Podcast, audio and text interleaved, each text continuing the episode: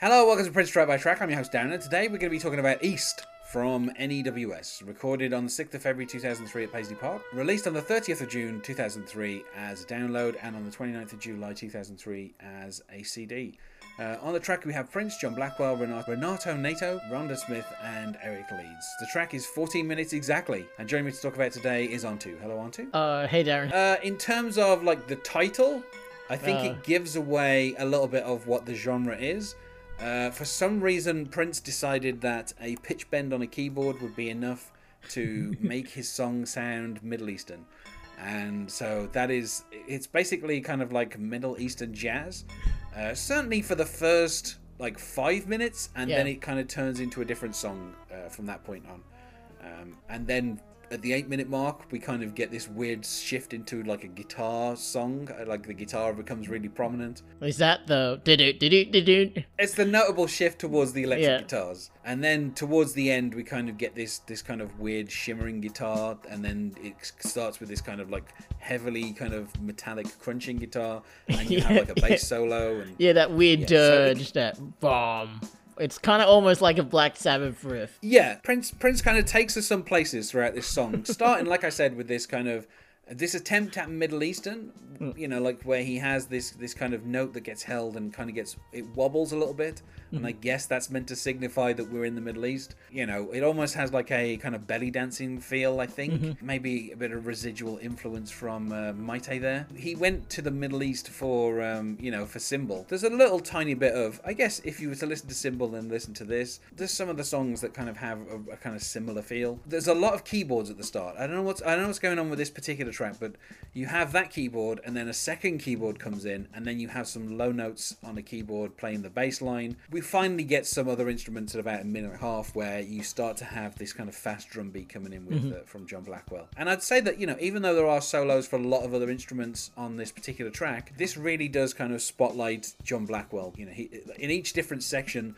there's at least a small break where you get some kind of drum solos going on. Yeah, he's, he's kind of stitching it together in a way, as in like whenever all the other instruments kind of drop out, he's kind of keeping keeping the time. Ideally, I would think that these are actually like four separate songs, but Prince has insisted that they are 14 minutes of one song. So, but as each part finishes, the kind of connective tissue between each of them is just kind of the guitar and the drums, kind of the start of each section. Three and a half minutes in, we get like a keyboard solo uh, using the pitch bend. In comes Eric Leeds with the saxophone, and then you have the guitar and saxophone together, um, kind of playing the same line. Shortly before the first part ends, and we get this kind of breakdown with the drums and the keyboard. And I particularly like it about you know five minutes ten when you get John Blackwell coming in with a, like a mini drum solo where you know for about thirty seconds it's just him kind of keeping the beat, but also kind of just adding little kind of bits and pieces to it. We switch from for some reason I don't know why, but we switch from the keyboards of the first part, you know, the gu- guitars in the second half. We have this kind of this guitar.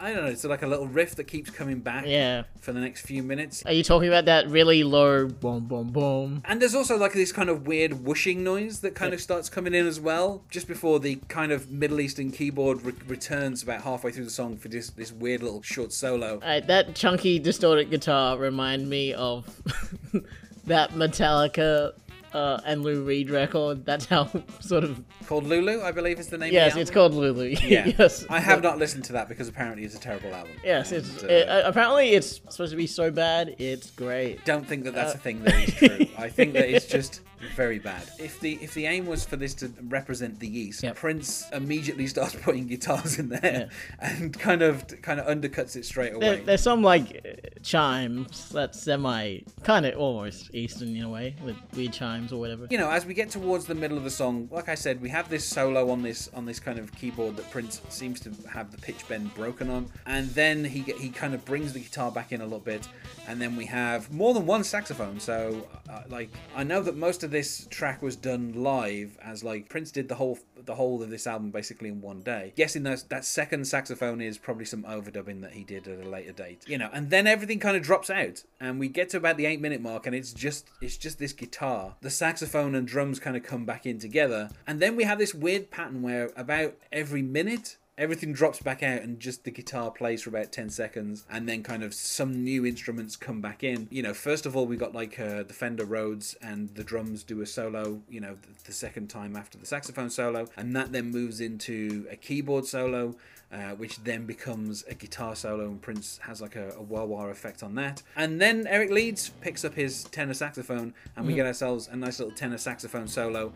That kind of is counterpointed by John Blackwell coming in with some drums, like the tenor saxophone and the drums. Probably my favorite part of the song. Talking about kind of 10 minutes to 11 minutes in. And then towards the end, I don't know why Prince did this, but everything's, I mean, maybe he did it so he could get it to 14 minutes, but everything starts to really slow down and you just have like this, the drums get slower and slower and you have this kind of shimmery guitar effect and then it's just the drums kind of just keeping the beat for about 30 seconds before Prince comes in with this like heavy electric guitar. Um, and then you get a little bit of like the bass kind of, you know, you get just Prince on the piano, and then that kind of gets quieter and quieter. And then for about the last like 35 seconds, you can kind of barely hear anything, Mm-hmm. and that just kind of basically gradually dies away until the track finishes. This track would have been better suited to being like, I think, at least two distinct tracks. You know, it's kind of difficult to talk about instrumentals because I think a lot of it is down to how you feel about the instrumentals. I would say, like, that from roughly the five minute mark onwards, we get a bit more of a spotlight on both uh, John Blackwell and, you know, there's a lot kind of saxophone stuff from Eric Leeds. Prince doing little kind of guitar runs and stuff. It's not that really that interesting. You know, I've heard people play scales on a guitar. I don't need them in the middle of a jazz song. I, th- I think kind of the improvisation that's coming from Eric Leeds and some of the kind of the different rhythmic stuff that John Blackwell are doing, I think those are the more interesting parts of this song. If you're listening to this song for the first time, I can imagine people being like, I don't know what's going on here. And I, I'm not sure that I even really enjoy what's happening. Like, it's just this weird noise. You know, I, I feel like that opening thing could have been about 20 seconds. It would have had the same effect. Sort of definitely see how this was like probably written and recorded in a day and probably cut down from maybe an hour's long improvisation. You know, saying it's directed by Prince, you can probably vibing on this and then for a bit and then work out a section of the song and then like him signaling to the band like move on we gotta uh, like this particular track, it, it it's a lot more segmented than some of the other tracks on this album. I, like I, I feel like the, it takes so long to kind of get going that eventually once it starts, you know, once you once you actually get to the meat of the song, which kind of starts roughly about three and a half minutes in, I feel by that point you might, you know, Prince probably has lost a lot of people with this kind of very long, drawn out introduction. So it's like I feel like you could e- you could easily lose like the first minute and a half off this song, maybe even two three minutes, and start it there, and it would still work as a song. But yeah, it does it does have the feeling of Prince maybe making people play for like 20, 30 minutes or something, and then kind of finding the fourteen minutes. Um, obviously, this this weird. I don't know. I don't even know why Prince was like, yeah, they've all got to be fourteen minutes long. like, I don't know what the significance of that is. It's just kind of it's kind of crazy. Um, it's not as fun as like 319, which is a song which has a segue after it, which means if you include the segue in the song, it runs for three minutes and 19 seconds. Yeah. Like that's fun.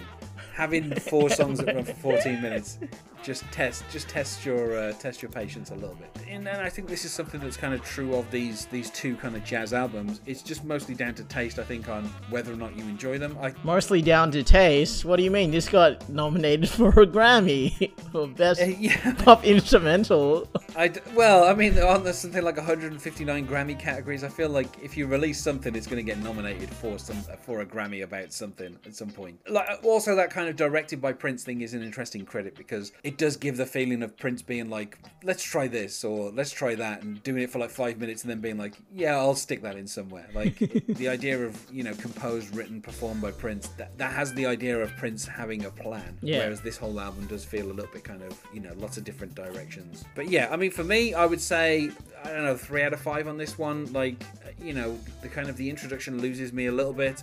Um, and then I, it kind of comes back a bit during the middle of the song, but then like that weird slowdown for the last four minutes just kind of feels like it's wasting my time. So if this song was like maybe I don't know nine minutes long, I think maybe it'd be a four out of five. But at 14 minutes, it's it, I can't go any higher than this. Really. I, I, I look. The, I feel like the musicianship on show is great, and but it's a bit meandering, and it kind of has. I know it. There's very few parts I can remember of this song like that stayed in my head. You know, I think giving it a solid three, just out of respect on like the adventurous nature of it, and like yeah, the decent playing, and it's all there's a lot more stretching going on here than the last jazz album. I will say, like it's yes, probably arbitrarily deciding, hey, I'm gonna have a 14 minute track. Like yes, probably gets people probably forced Prince to be a bit more ambitious. Having Eric Leeds on this album, uh, you know, in the studio, probably pushed Prince a little bit more than having um, you know Candy Dulfer, having Candy Yeah. Dulfer come in and do overdubs. You know, that's that's not going to challenge you. Whereas having Eric Leeds in the studio, you know, that's that is a bit more challenging. And I think that was one of the strengths of Madhouse as well was the fact that Eric Leeds was the one who kind of led that stuff and you know kind of made Prince go a little bit outside his comfort zone. Um, and you know we can't fault Prince for trying something different. You know people people kind of complained about how Prince kind of got stuck in a rut in the late '90s. It's nice that here he's like, well, let's try let's try a jazz album that's 56 minutes divided into four tracks and see where see where that goes. Uh, obviously, you know it led to musicology because Prince was like, clearly I'm not a jazz artist.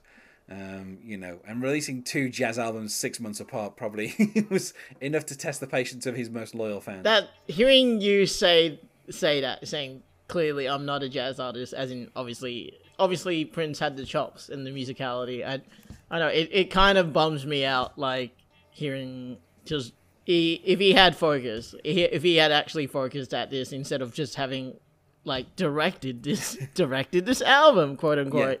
I think yeah, like you I'd be really amazed at what he could have done and there's probably stuff in the vault, but like yeah, th- this just sounds like yeah, meandering like like really great musicians kind of meandering a bit and that's a, a bit of a bummer for me, frankly. I mean, you know, the, there was a rumored album that he did with Miles Davis. You know, why not release that? You know, if you're gonna if you're gonna be showing everyone that you can do jazz, you know, release the album that Miles Davis recorded when he popped round your house a few years earlier. Like, I'm I'm sure that would have been pretty great. Like uh, like yeah, I'm sure it will be I'm- once yeah, it eventually gets just- released by the estate.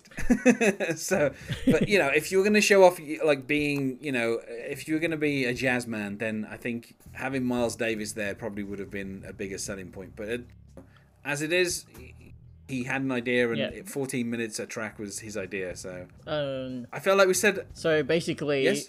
uh, courting time still a superior song than than any. well, I don't think so, but.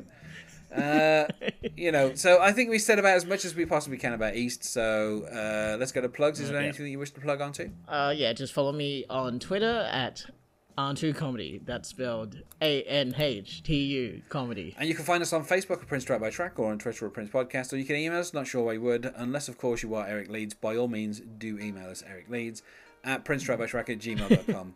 Thanks once more for being my guest here, Anh-tu? Uh, no, no problem, Darren. I'm, I'm glad this episode should hopefully be longer than 14 minutes. We'll see. And otherwise, goodbye. All right, goodbye.